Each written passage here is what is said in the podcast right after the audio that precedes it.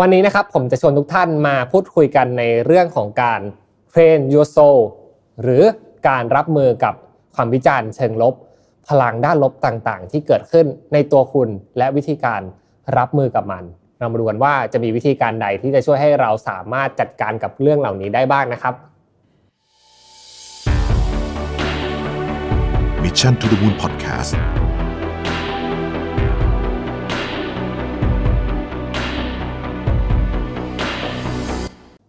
สวัสดีครับ พบกับรายการ Remaster อยู่กับผมอ้ำสุภกรอีกเช่นเคยครับ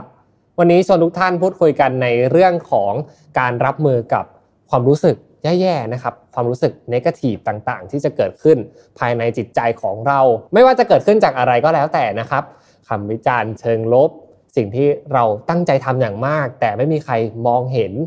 หรืออะไรก็แล้วแต่ที่เกิดขึ้น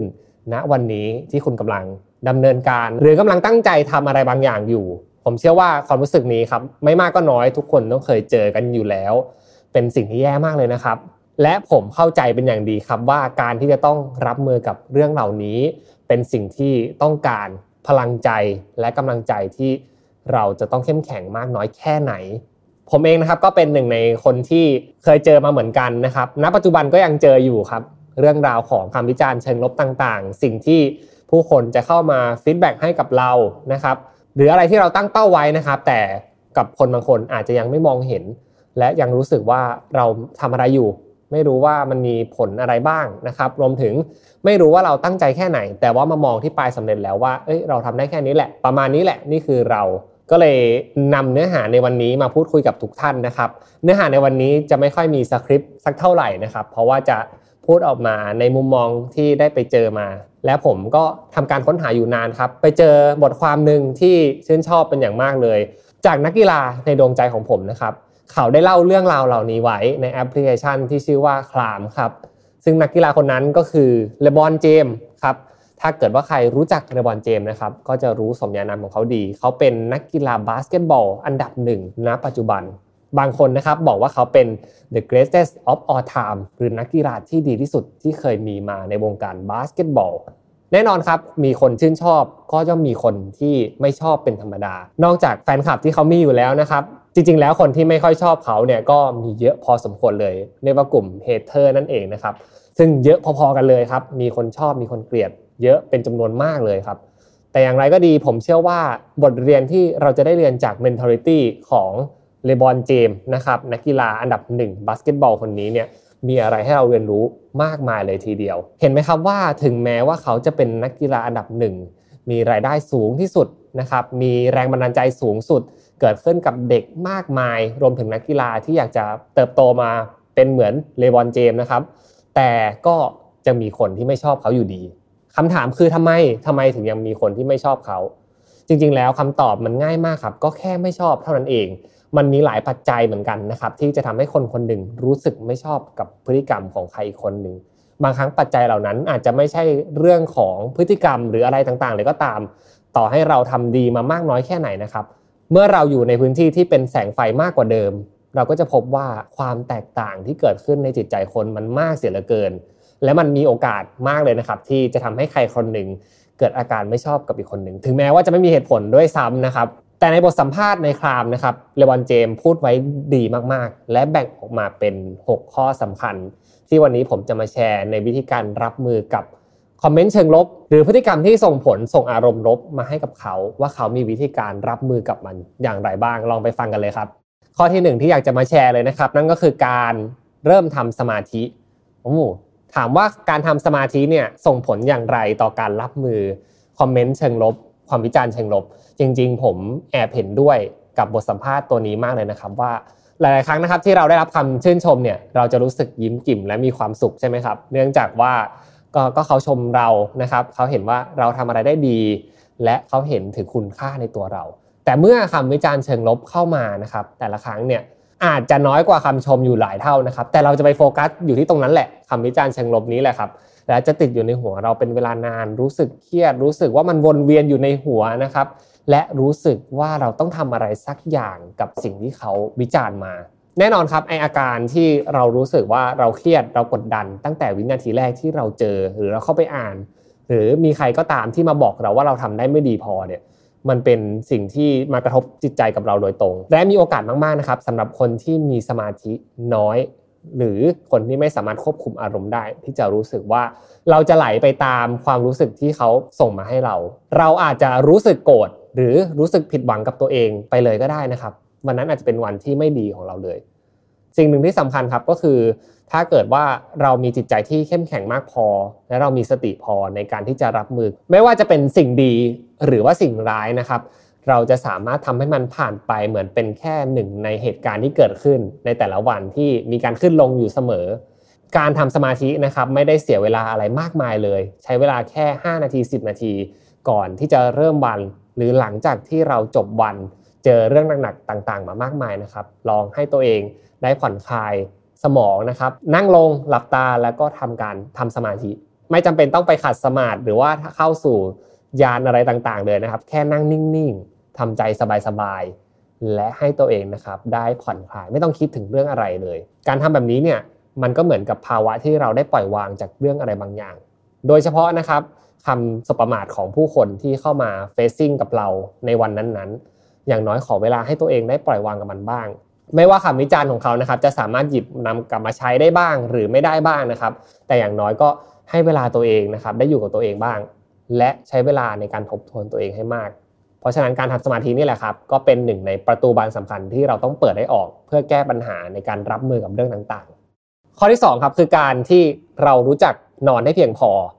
ถามว่ามันส่งผลอย่างไรนะครับ กับการรับมือกับเรื่องแย่ๆ หลาย ๆ ครั้งถ้าเกิดว่ามีอาการปวดหัวนะครับ คุณหมอเนี่ยก็จะแนะนำให้เราทานยานะครับ แก้อาการปวด หรือว่าพวกยาพาราที่เรารู้จักกันนี่แหละครับ และให้คุณไปนอนซะเหตุผลเพราะอะไรครับ การนอนนี่แหละครับ เป็นการรีบูสต์พลังที่ดีที่สุด เท่าที่มนุษย์คนหนึ่งจะทำได้เลยครับ ถ้าเกิดว่าคุณรู้สึกว่าวันนั้นมันหนักมาก ๆ แล้วมันแย่มาก ๆ จริง ๆ นะครับ อยากให้ลองปรับเวลาและเข้านอนให้เร็วมากขึ้นนะครับ อย่างน้อยทิ้งทุกอย่างนะครับ ให้สมองมันหยุดทำงานแล้วเราไปนอนเลยนะครับ นอนเท่าที่คุณอยากจะนอนเท่าที่เวลาของคุณมีได้นะครับ แล้วค่อยตื่นกลับมาเพื่อคิดมันอีกครั้งหนึ่งเวลาที่เราเครียดหรือว่ากดดันกับเรื่องอะไรมากๆนะครับ โดยเฉพาะสิ่งที่มันมาเฟซซิ่งเกี่ยวกับเรื่องแย่ๆที่เกิดขึ้นในตัวคุณเนี่ยไม่มีวิธีการใดที่จะจัดการกับความรู้สึกเหล่านี้ได้ดีเท่ากับการหยุดคิดถึงมันครับการนอนก็เป็นหนึ่งในวิธีการที่จะทำให้เราสามารถหยุดคิดถึงมันไปได้ชั่วขณะนะครับ เพราะฉะนั้นถ้าเรานอนให้เพียงพอก็จะสามารถหยุดคิดเรื่องต่างๆ ได้ ที่สำคัญส่งผลดีต่อสุขภาพด้วยนะครับ ถ้าเกิดว่าเราเจอเรื่องเครียดๆมา เจอเรื่องที่มันผิดหวังมานะครับ แล้วเราไม่ยอมนอนมัวแต่ไปคิดวนเวียนอยู่ในหัว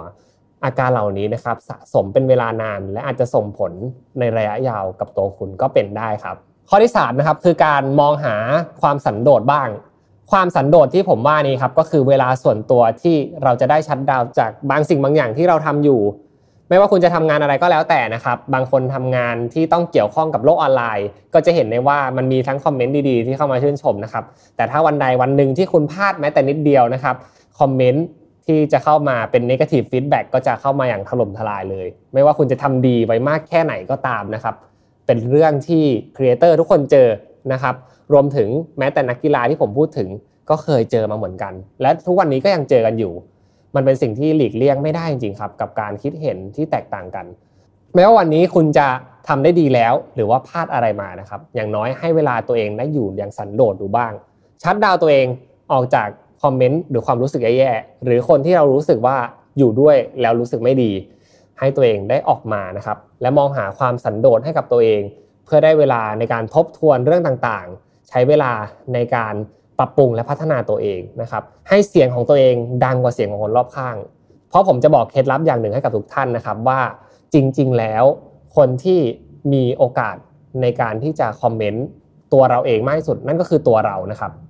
คนที่มีโอกาสที่จะให้คำแนะนำหรือให้วิธีการที่มีประสิทธิภาพมากที่สุด นั่นก็คือการฟังเสียงหัวใจตัวเองให้ได้ดีที่สุดนั่นเองครับ คนที่มาคอมเมนต์คุณไม่ว่าจะเป็นเรื่องใดก็ตามนะครับ หลาย ๆ ครั้งเราจะเคยได้ยินคำกล่าวประมาณนี้ครับว่าคนที่ทำนะครับเขาจะไม่ค่อยพูดอะไรหรอก แต่คนที่ไม่ทำนะครับมักจะมีคอมเมนต์มากมายที่ไปโจมตีคนอื่น เราอาจจะต้องลองมาดูกันนะครับว่า ถ้าเกิดว่าเราทำดีแล้วเราพอใจมาก ๆ แล้วนะครับ อย่างน้อยก็ปล่อยให้เรื่องราวนะครับ มันได้ดำเนินไปและพิสูจน์ตัวเองต่อไป ว่าสิ่งที่เราทำอยู่มันเป็นสิ่งที่ถูกที่ควร ให้เวลาตัวเองนะครับ ได้ทบทวนบ่อยๆ ให้ความสันโดษเกิดขึ้นกับตัวคุณบ้าง ไม่จำเป็นต้องไปไหลาตามทุกอย่าง ไปทำให้ดีตามใจทุกคน เพราะไม่งั้นนะครับ คนที่จะเสียใจหรือคนที่จะไม่มีความสุขที่สุด นั่นก็คือตัวของเราเองนี่แหละครับ ข้อที่4นะครับนั่นก็คือการอบรับกับความทุกข์ยากที่เกิดขึ้น แน่นอนครับเมื่อเราเจอเรื่องดีๆนะครับ เราก็ต้องมาฉลองและนึกถึงเรื่องดีๆกันเข้าไว้ แต่วันใดที่เรื่องร้ายๆนะครับวิ่งเข้ามาหาเรา เรามักจะทำการปฏิเสธมัน และไม่อยากจะยอมรับกับสิ่งที่เกิดขึ้น บางครั้งนะครับ มันถูกเก็บงำอยู่ คนรอบข้างคุณไม่กล้าพูดเรื่องนี้กับคุณเลย เพราะรู้สึกว่าจะทำให้คุณเสียใจ และเสียความรู้สึกจนไม่มีใครที่อยากจะมาพูดเรื่องร้ายๆกับคุณ จริงๆ มันก็เป็นการปลอบใจที่ดีนะครับของคนรอบตัว แต่อย่าลืมนะครับว่าบางครั้งนะครับ การได้ฟังข่าวร้ายบ้างที่เกิดขึ้นกับตัวคุณ หรืออะไรที่คุณทำได้ไม่ดีจริง ๆ และมีคนกล้ามาบอกคุณในรูปแบบของความเป็นห่วงเป็นใยเนี่ย ก็ถือว่าเป็นของขวัญอย่างหนึ่งที่ดีมากๆทีเดียว แน่นอนคนที่มาบอกครับ ก็คงต้องมีวิธีการมีวาทศิลป์ในการพูดหน่อยนะครับ อย่ามาพูดอะไรที่มันไม่ได้ส่งเสริม ไม่สามารถหยิบจับไปใช้ไปพัฒนาตัวเองได้ในอนาคต ก็ควรจะมีการกันกรองดูบ้าง แต่เบื้องต้นนะครับ คนที่เป็นคนรับสารอย่างเรา ก็ต้องรู้จักในการอบรับกับช่วงเวลาที่ลำบากดูบ้าง บางครั้งนะครับ บทเรียนที่เราเจอมาอย่างยากลำบาก จะเป็นบทเรียนสำคัญ และเมื่อเวลาผ่านไปนะครับ เราจะรู้สึกว่าบทเรียนนี้แหละ จะเป็นบทเรียนที่มาสอนตัวเราได้ดีที่สุดว่าเราควรจะทำอะไรคำวิจารณ์ใดที่ควรจะหยิบจับมาใช้ หรือคำใด ๆ ที่เราไม่ควรจะไปสนใจ ไม่ควรจะไปแคร์ผมก็อยากจะฝากส่วนนี้ไว้นะครับ เพื่อเป็นเครื่องเตือนใจกับทุกคนว่า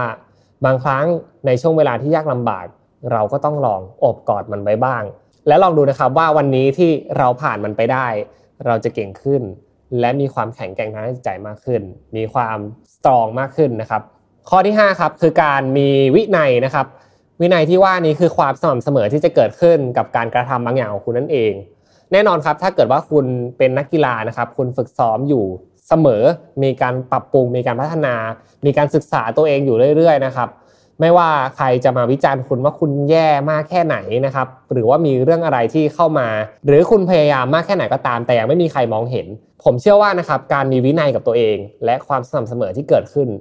วันใดวันหนึ่งมันจะเกิดผลที่ดีกับคุณอย่างแน่นอน ไม่ว่ามันจะช้าหรือเร็วนะครับ แน่นอนการเรียนรู้ของแต่ละคนอาจจะมีความรวดเร็วไม่เท่ากัน และประสบการณ์บางอย่างนะครับ ก็จะมาสอนเราว่าอะไรที่ควรทำมากทำน้อย อะไรที่เราควรจะเลิกหรือว่าควรจะเริ่มนะครับ นอกจากความฉลาดทางอารมณ์ การรับมือการมีสติแล้ว ผมคิดว่าวินัยนี่แหละ คือประเด็นสำคัญที่สุดนะครับ ในการที่จะทาทุกคนหรือว่าการพิสูจน์ตัวเองกับเรื่องบางเรื่อง แล้วผ่านผลมันไปได้ เพราะแน่นอนครับจะมีคนส่วนมากที่เมื่อได้รับคำวิจารณ์เชิงลบ แล้วจะรู้สึกอยากล้มเลิก รู้สึกว่าทำอะไรก็ติดขัดไปหมด และไม่มีใครเข้าใจในสิ่งที่เขาทำเลย แต่อย่างน้อยถ้าเกิดว่าวันนี้นะครับเสียงในใจของคุณบอกแล้วว่าคุณกำลังทำมันอยู่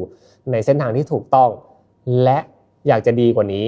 เพื่อให้วันใดวันหนึ่งนะครับ สิ่งที่คุณส่งต่อไป เกิดการยอมรับอย่างทั่วถึง ทุกคนจะเข้าใจในอนาคตว่าสิ่งที่คุณทำอยู่วันนี้ คุณพยายามและคุณเหนื่อยยากมามากแค่ไหน